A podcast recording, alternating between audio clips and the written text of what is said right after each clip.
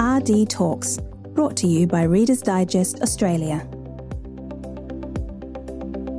An Amazing Arrival by Helen Signy. A tumour threatened the life of the unborn baby.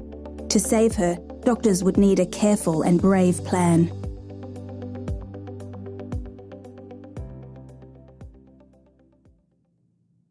It was a relatively quiet Friday afternoon on the labour ward at the Royal Brisbane and Women's Hospital when obstetrician Dr. Renuka Sekar took the call.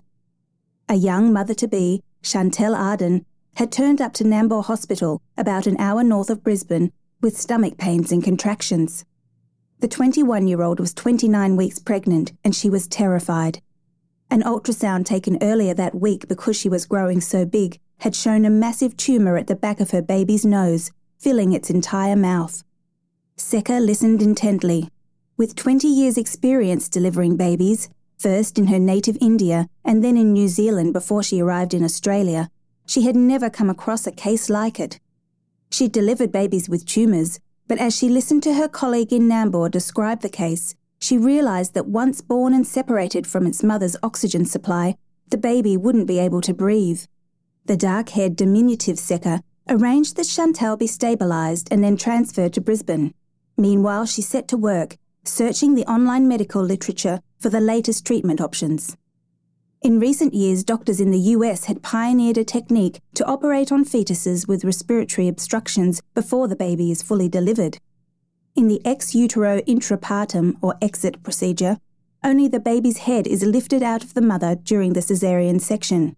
An ear, nose, and throat ENT surgeon works on correcting the abnormality while the baby is still attached to the umbilical cord and functioning placenta and receiving vital oxygen through the mother's blood. Only once it is able to breathe independently is the baby fully born. This procedure had been attempted only a handful of times before in Australia. Sekar knew it was risky, both to the mother and child. There was a risk Chantel could hemorrhage and bleed to death because of the drugs she'd have to be given to keep her baby still during the operation. For the baby, a drop in oxygen levels during the surgery could mean permanent brain damage. Still, it was their best hope. Meanwhile, there was an immediate problem.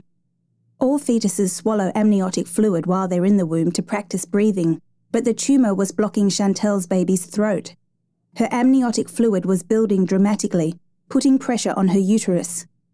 At just 29 weeks, the baby was dangerously immature. Chantel's early labour had to be stopped. The longer they could delay the delivery, the better for everyone. Sekar hurried in after Chantel arrived by ambulance. The obstetrician called the ENT registrar and tipped off the neonatal team. But in the pit of her stomach, she knew that if Chantel went into labour at this point, there would be little they could do for her baby. Fearing an emergency birth, Sekar gave Chantel steroids to boost the baby's lungs. Please just let us get through tonight, Sekar whispered to herself. On Monday morning, as Chantel was being wheeled off to have an MRI scan, ENT surgeon Dr. Hannah Burns studied the notes. A highly experienced specialist with an interest in paediatric airway disorders, she anxiously read up on the details. The growth was most likely a teratoma, a benign tumour made up of all the different cells and tissue types in the body. This was positive news. It would not have invaded other organs. Burns would need to perform a tracheostomy, inserting a tiny plastic tube directly into the baby's windpipe. Once fully born, the baby could then be connected to a ventilator and monitored closely until strong enough for more surgery. It was a scary prospect, but it was also exciting. Burns knew that, if the delicate surgery went as planned, it would have a wonderful outcome for the tiny baby. She assembled the team of more than 20 needed for the birth obstetricians, surgeons, nurses, anaesthetists, and neonatal specialists. In the run through, they would work out the delicate choreography of where each would stand and how they would negotiate the monitors, transfusion equipment, gas machines, and other medical paraphernalia that would crowd the room. Then everyone was instructed to keep their pages handy, ready to rush into the hospital if they were needed. But luck was on everyone's side. Chantel and her baby stabilised. Each day was a bonus at this point. As one week edged into two and then three and four, an experienced team was on call every night in case there was an emergency, but that never happened. When Chantel made it to 34 weeks, Sekar was confident they could operate. Early on April 18, 2012, anaesthetist Dr. Makala Stead put her head around Chantel's door to find an anxious mother waiting to go into theatre. We're here to look after you, Stead soothed her. There are all these people here to look after your baby, but my job is to look after you. Stead cleared the theatre and put an oxygen mask over Chantel's face. It would be a challenging time for the anaesthetists. As well as monitoring Chantel, they must ensure the baby stayed still for the delicate surgery. If the worst happened and Chantel started to hemorrhage, it would be up to Stead to call a halt to the operation and save the mother's life. The young woman drifted off as the anaesthetic entered her arm and the team of specialists took up their places. During every caesarean, no matter how routine, Sekar would count through the precise steps in her mind. The previous night she had spent hours going over and over the procedure in her head. Now she took a deep breath and walked into the theatre. First, she scanned Chantel's belly with the ultrasound so she knew exactly where the placenta lay, then put her hand at what she knew was the edge of the blood rich tissue to guide her scalpel as she made the cut. As clear amniotic fluid spilled out, Sekar scanned again, then gently reached inside the womb with her right hand to scoop out the baby's head.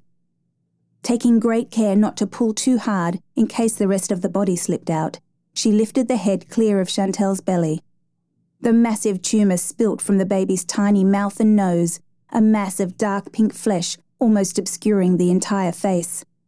There was no room to attach a monitor, so Sekar kept her other hand on the umbilical cord to make sure it wasn't squeezed or twisted and to make sure there was a pulse, that the mother's oxygen was keeping the baby alive. In a well rehearsed move, Sekar shuffled down a few centimetres toward Chantel's head so Burns could work. The baby was tiny for her gestation and obviously very sick. Seconds ticked past. Sekar put her finger on the baby's chest to feel its heart rate. I haven't got much time here, thought Burns. This is totally doable, but I have to work quickly. All the while, Stead studied the beeping monitors, listening intently for changes in the tone that would tell her if Chantel needed help. Then, unexpectedly, the tiny baby began to wriggle. A dose of anaesthetic eased the infant back to sleep.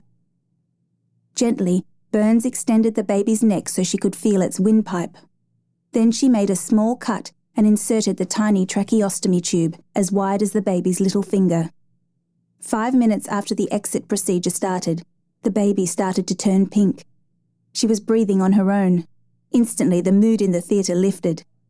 Sekar was cleared to deliver the rest of the baby, a girl, and cut the cord. Then Stead pumped in medication to contract the uterus and reduce the chance of a bleed. Meanwhile, the neonatal team rushed the baby to the next door theatre.